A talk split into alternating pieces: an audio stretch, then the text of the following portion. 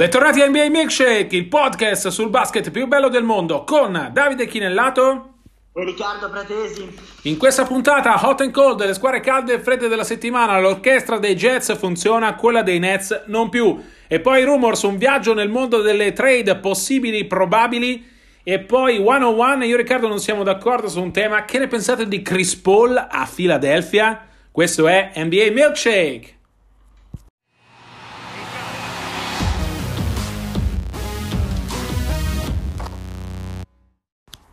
Questa è Hot and Cold, le squadre calde e fredde della settimana. Non c'è squadra in NBA, Riccardo, più calda degli Utah Jets 24-12. Hanno vinto 11 delle ultime 12 partite. Non c'è Mike Conley e non se ne è accorto nessuno. Una squadra che ha trovato eh, la sua quadratura con Joe Ingles da play, con Donovan Mitchell libero di fare un po' quello che vuole, con il solito gruppo estremamente ben collaudato e ben guidato in panchina da Quinn Snyder. Uh, Riccardo, all'inizio stagione avevamo parlato dei Jets come uh, di una delle possibili potenze della Western Conference. Non sono partiti benissimo, ma in questa serie stanno tornando a mostrare quel potenziale da squadra che lotta per uno dei primi quattro posti. Come li vedi ultimamente?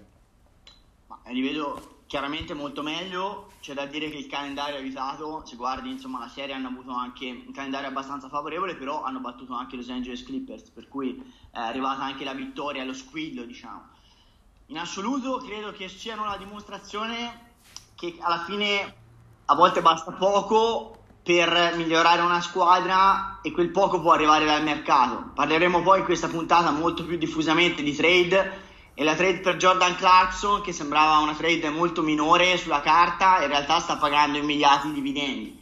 Non perché Clarkson improvvisamente sia diventato un fenomeno, ma perché era esattamente il giocatore di cui Utah aveva bisogno, cioè un giocatore eh, da esterno, da, da pointer o comunque da, da, combo guard, diciamo, da guardia che può giocare entrambi i ruoli da esterno, con tanti punti nelle mani in poco tempo. Giocatore che dalla panchina entra e porta punti in dose e Utah aveva disperato bisogno di un giocatore che avesse punti dalla panchina nelle mani perché ovviamente ha solo Mitchell come grande realizzatore anche tra i titolari ovviamente Bogdanovic è un giocatore che può segnare i suoi punti ma soprattutto sugli scarichi fa più difficoltà a crearsi il tiro da solo e Clarkson è un giocatore che in quel, in quel sistema si sta rivelando un valore aggiunto molto importante.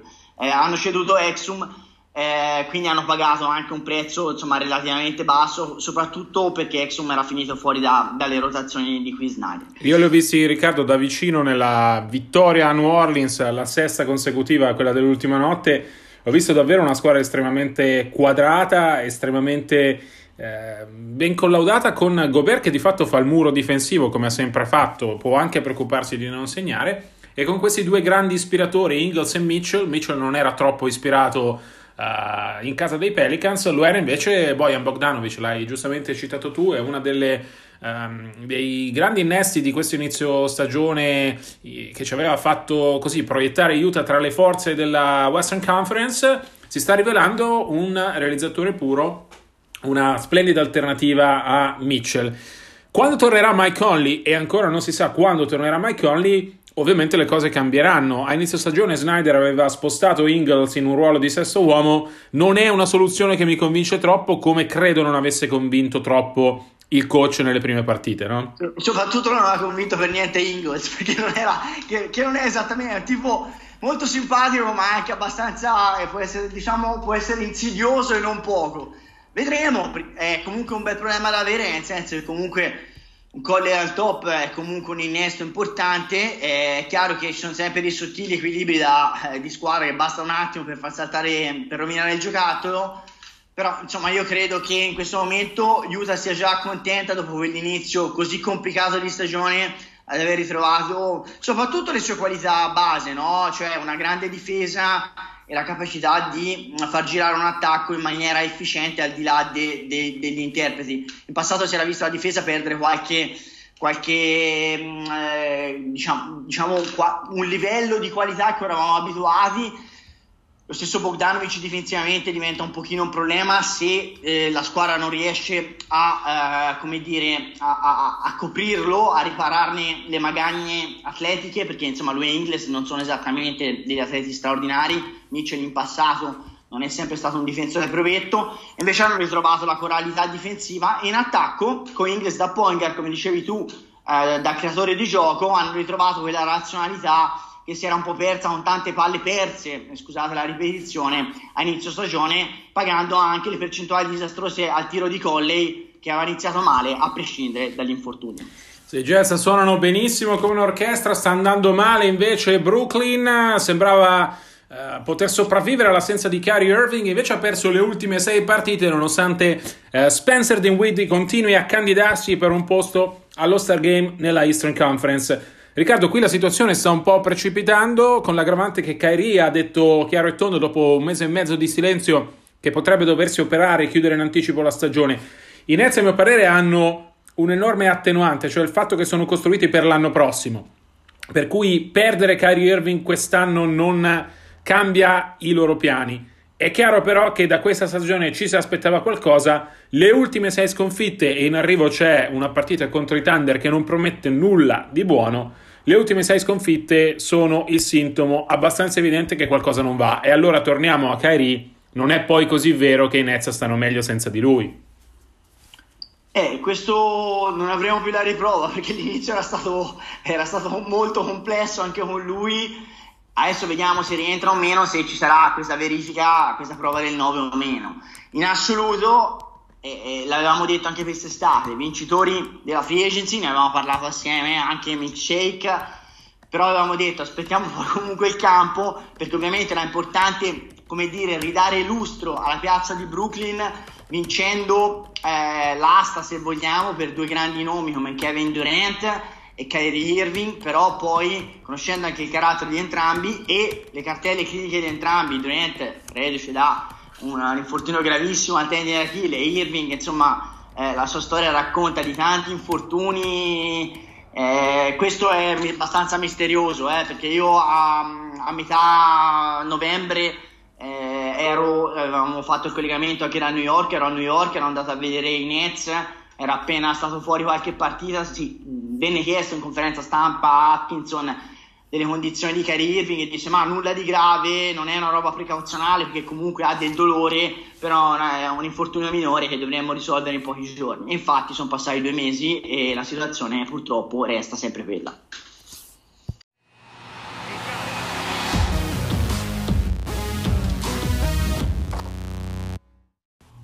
Questo è Rumors, la voce della settimana, ce ne sono tante in giro perché ovviamente manca poco meno di un mese alla chiusura del mercato delle trade il 6 febbraio alle 21 ora italiana. Riccardo, abbiamo tanti rumors di mercato da commentare, comincerei da quello più succulento immagino per i nostri amici perché riguarda i Los Angeles Lakers che con i Boston Celtics sono una delle due squadre più uh, tifate d'Italia.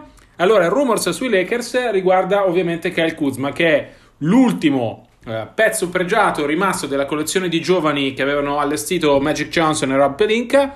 Uh, sarebbe sul mercato, complice un inizio di stagione assolutamente al di sotto delle attese, colpa anche degli infortuni. Tra le squadre più interessate ci sarebbero i Sacramento Kings, pronti, pare, a sacrificare addirittura Bogdan Bogdanovic per arrivare a Kuzma. Il rumor è del New York Times. Ora, io dubito che eh, una trade si faccia semplicemente Kuzma per Bogdanovic, soprattutto... Anche perché io già chiamavo la ambulanza, adesso arriva, eh. stanno esatto. andando a Sacramento, sono partiti qua dalla Toscana, ci vuole un po', però cioè, vanno da Vlad, lo ricoverano e poi, e poi vediamo quello la spiegazione razionale che tirano fuori dal bollettino medico. Io ho dubbi anche sulla veridicità dei rumors in generale. Allora, spieghiamo come funzionano queste cose in NBA. A questo punto dell'anno, ogni squadra fa quella che si chiama due diligence, vale a dire cerca di capire quanto valgono i propri giocatori, cerca di capire se spostando qualche pezzo uh, può migliorare il valore di squadra.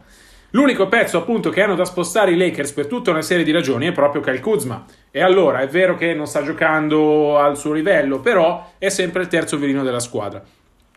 Ha senso sacrificare lui per prendere un giocatore che dia qualcosa di più, magari una point guard che possa aiutare Rondo, un altro che non sta giocando ad altissimi livelli, ma non dimentichiamoci che Rondo fa uno step importante in fase playoff. I Lakers sono costruiti per vincere. A mio parere, sacrificare Kuzma anche in queste condizioni non ha nessun senso, nemmeno se prendi Bogdanovic, che è un giocatore meraviglioso, ma che dovrebbe inserirsi in un contesto per lui completamente nuovo in cui uh, far valere il suo talento. Io, detto in breve, ah, non credo. Ma sei un estimatore di Kuzma, sai che io non lo sapevo, io non sono un estimatore di Kuzma, per cui ero. No, questa anche l'interpretazione io non l'avevo data, è interessante. Eh, allora, ti dico, una spiegazione secondo me è questa. Insomma, lo sai meglio di me, il fisioterapista di Kuzma l'altro giorno ha sparato a zero su, su LeBron e, e, sicuramente cioè, conoscendo il temperamento di James eh, non avrà gradito. Poi ovviamente Kuzma è andato a parlamentare eh, arrampicandosi sugli specchi dicendo no, ma non, insomma che diciamo il pensiero del suo fisioterapista non era esattamente il suo. Però insomma è un episodio che può aver influito. Di certo Kuzma lo paghi molto in difesa, eh, facendo invece un discorso tecnico, e in attacco dal terzo violino deve saperti dare dalla panchina ogni volta punti espressi, eh, altrimenti diventa un giocatore che non essendo completo ma monodimensionale, un grande scorer, se non ti dà quello eh, diventa, diventa, un po' un problema perché il resto, eh, come il resto siamo in deficit. Ti dico, io uh, Bogdanovic secondo me è un gran bel giocatore. Poi il fatto che uh, a Sacramento non stia funzionando nulla è un altro discorso, ma secondo me prescinde da Bogdanovic, nel senso che con coach Walton le cose stanno andando male e quindi anche tanti giocatori in questo momento stanno facendo più fatica rispetto anche al loro valore assoluto. Secondo me un nome, eh, ti la butto lì, che in chiave Lakers da Sacramento potrebbe venire buono è Trevor Ariza.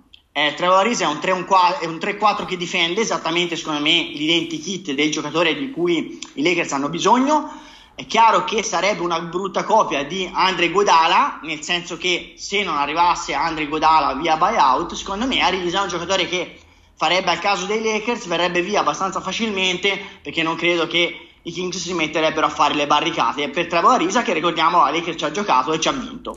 Bravo, hai buttato lì in passando uno degli altri grandi nomi di mercato, questa ombra no? che alleggia sull'NBA più o meno da inizio stagione se non prima, vale a dire Andre Iguodala. La sua situazione, lo dico per i nostri amici, è sempre la stessa, è di proprietà dei Memphis Grizzlies, ha un contratto da 17 milioni di dollari, ormai ne resta più o meno la metà in scadenza a giugno, quindi il destino di Godala lo decidono i Grizzlies e al momento sono decisi a scambiarlo via trade, chiedendo in cambio una prima scelta assoluta al draft, proprio quello che i Lakers non hanno, per cui finché Iguodala resta di Memphis non ci sono possibilità che vada ai Lakers proprio perché i Lakers non hanno le carte per imbastire da soli una trade. Poi in NBA tutto è possibile, si possono coinvolgere terze squadre. Una cosa certa è che Godala non può tornare ai Warriors così com'è, nemmeno se fa il buyout da Memphis. Deve prima essere ceduto ad un'altra squadra che lo tagli e a quel punto può tornare ai Warriors. È una delle altre ipotesi che hanno fatto non solo i nostri amici. Spostiamoci in un altro fulcro del mercato, Andre Drummond e i Detroit Pistons. La situazione del centro ha un contratto che può scadere a giugno, nel senso che ha una player option da circa 28 milioni sulla prossima stagione. Andre inizio anno aveva detto che voleva diventare free agent, pochi giorni fa ha detto che vorrebbe rimanere a Detroit, magari con un contratto al massimo salariale. Il problema... Davide, forse il suo commercialista gli ha spiegato che 28 milioni di dollari non glieli dà nessuno. In fase no, magari è il caso che rimanga a Detroit. Ha fatto due conti. Eh. Esattamente. L'altro problema è che Detroit ha capito che qualcosa non va. Tom Gorsa ha Uh, preso la parola davanti ai giornalisti, ha detto chiaro e tondo che le cose così non funzionano, che il progetto che avevano imbastito, cioè quello di provare a vincere subito, non sta funzionando e che quindi le cose devono cambiare. Da qui a pochi giorni la dirigenza Pistons si siederà attorno a un tavolo e deciderà se smantellare la squadra attuale. Con tra l'altro l'incognita Blake Griffin, infortunato, vedrà uno specialista questa settimana a Los Angeles, potrebbe doversi fermare per il resto della stagione. Reggie Jackson non lo considero più, ormai un'incognita praticamente da quando uh, Detroit l'ha preso, però le opzioni sul tavolo dei Pistons sono appunto cominciare già il progetto di ricostruzione cedendo quindi Drummond che diventa l'unica pedina interessante che hanno, oppure dare un'altra chance a questo gruppo. Le ipotesi per Drummond non mancano, gli Atlanta Hawks si sarebbero fatti avanti e in quest'ottica sono quelli che a mio parere hanno le cose più interessanti da offrire, vale a dire giovani di potenziale e scelte importanti al draft al primo giro. Un'altra squadra di cui si parla sono i Boston Celtics che hanno da tempo una carenza cronica nel ruolo con Uh, Daniel Tice e Enes Kanter che stanno provando di comitato, come si dice, a sopperire le mancanze, non funzionano nemmeno troppo male, ma è chiaro che un giocatore come Drummond sarebbe di un altro livello. L'unico problema è che Boston dovrebbe sacrificare Marco Smart, quel giocatore che tutti vorrebbero avere, che è una delle essenze dei Celtics, oltre ovviamente alla scelta dei Memphis eh, Grizzlies che Boston avrà se cade fuori dalle prime sei. E allora Riccardo, per Boston, Drummond vale il sacrificio di Smart, nel senso prendere Drummond in cambio di Smart rende Boston la miglior squadra dell'Est? Eh, per me, sì, per me sì, io lo farei, ma io sacrificherei volendo, cioè ci penserei e non credo che loro lo faranno, ma io penserei anche a sacrificare Gordon Hayward, eh, che comunque è un contratto che è assolutamente spostabile alla pari con Drummond o comunque aggiungendoci, eh, diciamo, facendo dei piccoli ritocchi per far funzionare la trade. Chiaro che comunque Boston sta andando bene al di là della sconfitta di stanotte, per cui è sempre difficile toccare un ingranaggio che funziona, eh, c'è una coralità di intenti in spogliatoio prima ancora che sul campo, però Drummond dal punto di vista tecnico è esattamente, lo, lo accennavi tu, il giocatore che manca, cioè è il classico centro difensivo super atleta che eh, protegge il canestro, che è esattamente il giocatore che manca ai Boston Celtics. Tra l'altro a Boston non avrebbe neanche l'esigenza di dover mm, rivestire un ruolo più grande di lui, e lui è bello grosso, ma diciamo dal punto di vista tecnico, nel senso che comunque è un giocatore che ha dei limiti strutturali evidenti, sa fare bene quelle due o tre cose, è un grandissimo atleta, è, insomma è capace di rollare a canestro e chiudere in schiacciata e comunque fare la differenza nel pitturato di strapotenza e soprattutto appunto di difendere il, il, proprio canestro. Se vi viene chiesto qualcosa di più, sia dal punto di vista eh, caratteriale sia dal punto di vista tecnico, eh, diven- quel di più diventa troppo. Però Boston, avendo giocatori come insomma, Walker, come Tatum e Brown, Brown sta esplodendo definitivamente quest'anno, Walker si è preso in mano subito lo spogliatoio, credo che non ci sarebbe questa esigenza. Secondo me sarebbe un giusto fit. Io ho dei grossi dubbi che Danny Ainge tiri dagli. Uh, secondo me mh, mm, vanno troppo bene per rischiare qualcosa ma secondo me potrebbe anche valer la pena senza problemi. Io credo che saremo in una situazione tipo quella dell'anno scorso, no? Dopo, dove eh, le grandi dell'Est hanno aspettato che fosse qualcun altro a muoversi e quando c'è stato il primo movimento si sono mossi tutti. Io non credo che Drummond valga il sacrificio di Smart, anche perché c'è il rischio ovviamente che diventi free agent se non quest'estate. La prossima e Boston con i free agent non ha una bella storia, lo dimostra anche eh, l'ultimo anno, nonostante l'arrivo di Walker, ne ha preso uno ma ne ha persi due. Per cui eh, se fossi Ainge terrei il gruppo così com'è, a meno che appunto la Philadelphia della situazione non si muova, non decida di migliorare e a quel punto costringa Boston a fare un movimento. Una cosa sicura, conoscendo Danny Ainge, non farà una trade tanto per farla, ma farà una trade che migliora i Celtics a breve e a lungo termine. E Drummond comunque è un ragazzo giovane, appena 26 anni, potrebbe eh, valere anche la pena. Io comunque, ripeto, non lo farei. L'altro grande nodo del mercato, Kevin Love. La situazione è precipitata a Cleveland, c'è stato uno sfogo piuttosto plateale di Love nello shoot around di sabato contro... Davide ti fermo, ho richiamato la, la tua ambulanza che sta mandando a Sacramento, le ho detto se passano prima da Cleveland perché c'è un problema clinico non indifferente anche nell'Ohio. Eh. Decisamente. Il problema di Kevin Love ovviamente è il contrattone garantito per le prossime tre stagioni, diventa complicato muoverlo Uh, io credo che alla fine qualcosa si farà perché mh, siamo in una situazione da sopportare in casa.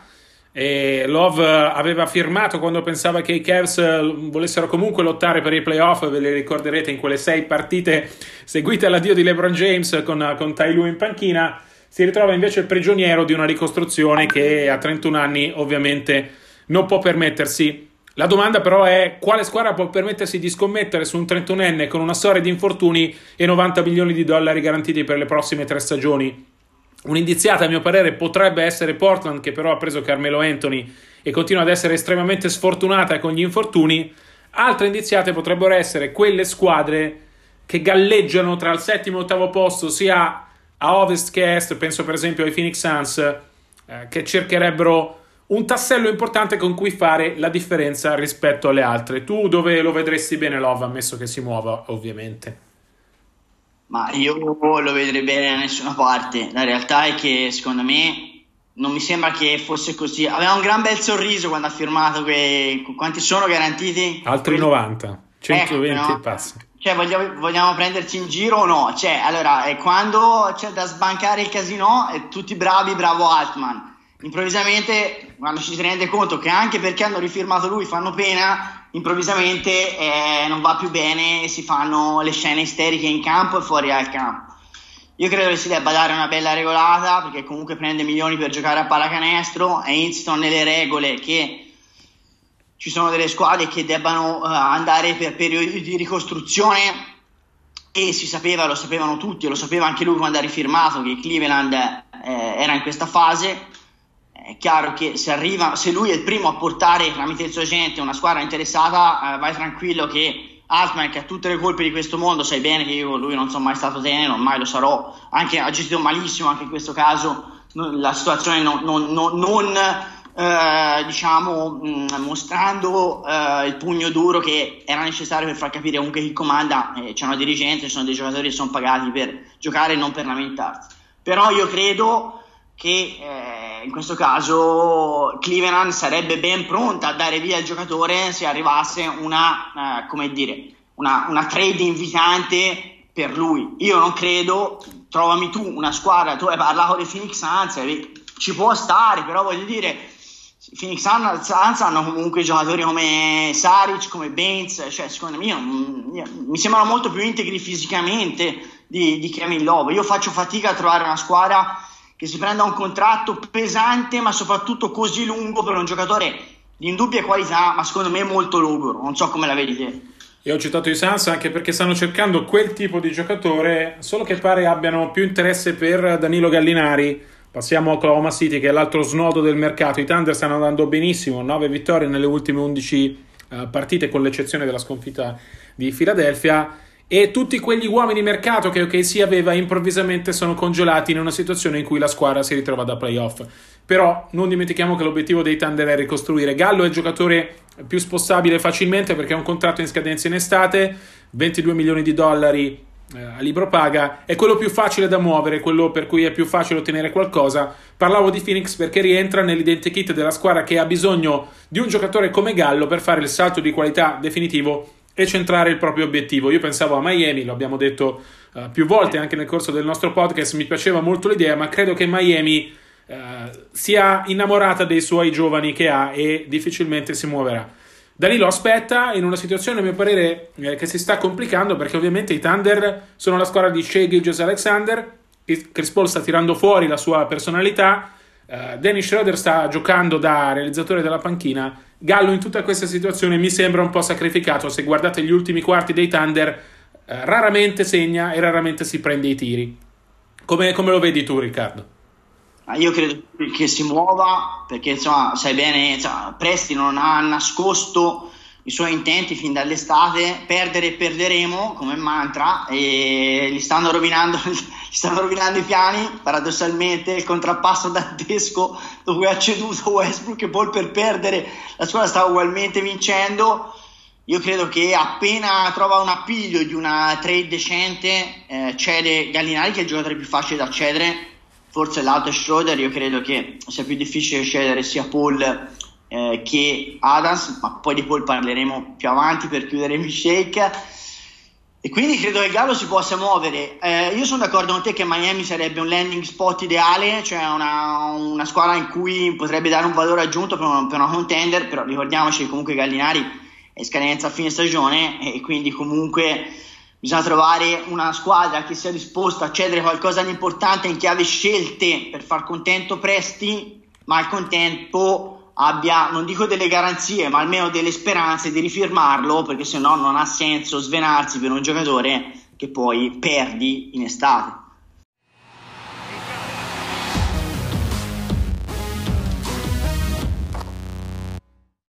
Questo è One One, io e Riccardo non siamo d'accordo su un tema, un tema che questa settimana ci porta a Filadelfia, no Riccardo? Sì, è un po' una provocazione, però io credo che le recenti vicissitudini, al di là della vittoria di stanotte, vediamo tra l'altro Embiid ha avuto un problemino fisico, un dito, vediamo quando e come recupera. Eh, questa conformazione dei, dei 76ers stia diventando pochino un problema perché insomma Orford non si sta inserendo come era immaginato, sperato in estate e soprattutto insomma Simons continua a non tirare e non tirando diventa un po' complicato fargli avere la palla in mano come usage eh, per, altissimo per 35-40 minuti perché gioca tantissimo con la palla in mano non potendo prendersi un tiro Allora io lo butto lì, sentiamo anche i nostri lettori, te anzitutto prima, le tue, le tue repliche e poi i lettori cosa ne penseranno quando ascolteranno la puntata. Io credo che, anche se sulla carta sembra una follia, andare a prendersi il contratto di Chris Paul in questo momento eh, possa essere paradossalmente mana dal cielo. E provo a spiegarvi. Intanto spiegare come ci si arriverebbe. Allora, Chris Paul prende circa 38 milioni di dollari l'anno, che, che, che, è tanta roba per un giocatore che a giugno compierà, insomma in estate compierà 35 anni. Però è un giocatore che sta dimostrando anche, questa, anche quest'anno di essere ancora giocatore in grado non di fare magari il primo violino, ma di orchestrare una squadra vincente a Oklahoma City. Io credo che avrebbero, risolverebbe Philadelphia cedendo all'Orford che non si è minimamente integrato con Embiid e non, non, si sta trovando minimamente bene con Simmons, ha anche manifestato a mezzo stampa il suo malumore. Ricordiamo che Orford guadagna 28 milioni e andrebbe a Oklahoma City, fare, eh, ritroverebbe il suo coach di, del college a Florida University a Gainesville, ha vinto due titoli nazionali a livello NCAA. Ovviamente per far tornare i conti andrebbe ceduto anche Scott, ma non credo che sarebbe un problema. Ecco, poi per convincere Presti per lusingarlo o una prima scelta o mettere dentro il contratto di Tybull, che comunque è un giocatore a una matricola che si sta eh, distinguendo soprattutto per intensità e capacità difensive. Queste le modalità per far tornare la trade, ma perché fare questa trade? Ma io credo che lo scorso anno Butler abbia dimostrato portando alla settima a quel canestro a tre punti eh, in gara 7 eh, i Raptors di essere il leader di cui questa squadra ha bisogno e credo che Paul porterebbe quel tipo di leadership e toglierebbe secondo me la, ma- la palla dalle mani di Simmons per 35 minuti e finalmente eh, i, i, i 76ers tornerebbero ad avere una minaccia perimetrale in point guard, un giocatore capace di far valorizzare eh, Embiid anche in situazioni di pick and roll e permetterebbero anche a Simmons di giocare, eh, di sfruttare tutta la sua duttilità. È un giocatore a tutto campo che secondo me in quella situazione eh, non si prende comunque il tiro nonostante Brown l'abbia implorato in ogni modo e diventa paradossalmente a lungo andare controproducente. Magari eh, diciamo in un ruolo meno centrale ma paradossalmente più adatto alle sue caratteristiche attuali potrebbe eh, tirare fuori il meglio e soprattutto Figli potrebbe tirare fuori il meglio. Adesso smontami la mia ipotesi. Allora, per quanto Crespolla stia dimostrando di essere un giocatore meraviglioso, nel senso se i Thunder sono settimi a ovest, gran parte del merito del suo manico, eh, e parlo di carisma e non di, di altre cose strane, eh, credo che Philadelphia non farà mai questa trade. Il motivo è semplice: ha costruito le sue ambizioni da titolo con questo gruppo. Philadelphia ha bisogno di rinforzi per la panchina, non può permettersi di togliere pressione a Ben Simmons che dalla prossima stagione comincerà un contratto ricchissimo pluriennale. Simmons e Embiid sono le fondamenta del futuro di Philadelphia. Prendere Chris Paul, per quanto possa magari aiutarli nel breve periodo, non li aiuta nel lungo periodo. Allora è molto meglio andarsi a cercare un rinforzo della panchina. Butto lì un altro nome, un Belinelli, tipo quello che aveva fatto nella sua parentesi a Philadelphia, che gli dia quella scintilla dalla panchina piuttosto che rivoluzionare l'ossatura di squadra andando a prendere un giocatore comunque ingombrante come Chris Paul. Chris Paul è un leader nato, uno che non accetta di essere messo in un angolino, ma che ovunque eh, è andato, è sempre stato il leader. Faccio fatica a vederlo inserirsi nello spogliatoio di Philadelphia, già così delicato, ad andare a cozzare con personalità che stanno diventando importanti come quella di Embiid e Simmons, soprattutto a portare benefici in campo sarebbero evidenti, però ecco, c'è bisogno che tutti facciano un passo indietro e non penso che Philadelphia sia pronta a farlo. Poi eh, Elton Brand ci ha abituato anche da general manager a sorprendere, anche andando a prendere Jimmy Butler nella passata stagione, per cui mi aspetto di tutto. Questa è una bella ipotesi. Nel mondo dei sogni magari sarebbe splendida vedere Chris Paul andare a caccia di un titolo e eh, se andasse in porto questa trade secondo me Philadelphia sarebbe la miglior squadra della, della Eastern Conference, però ecco, non lo vedo succedere in tempi brevi.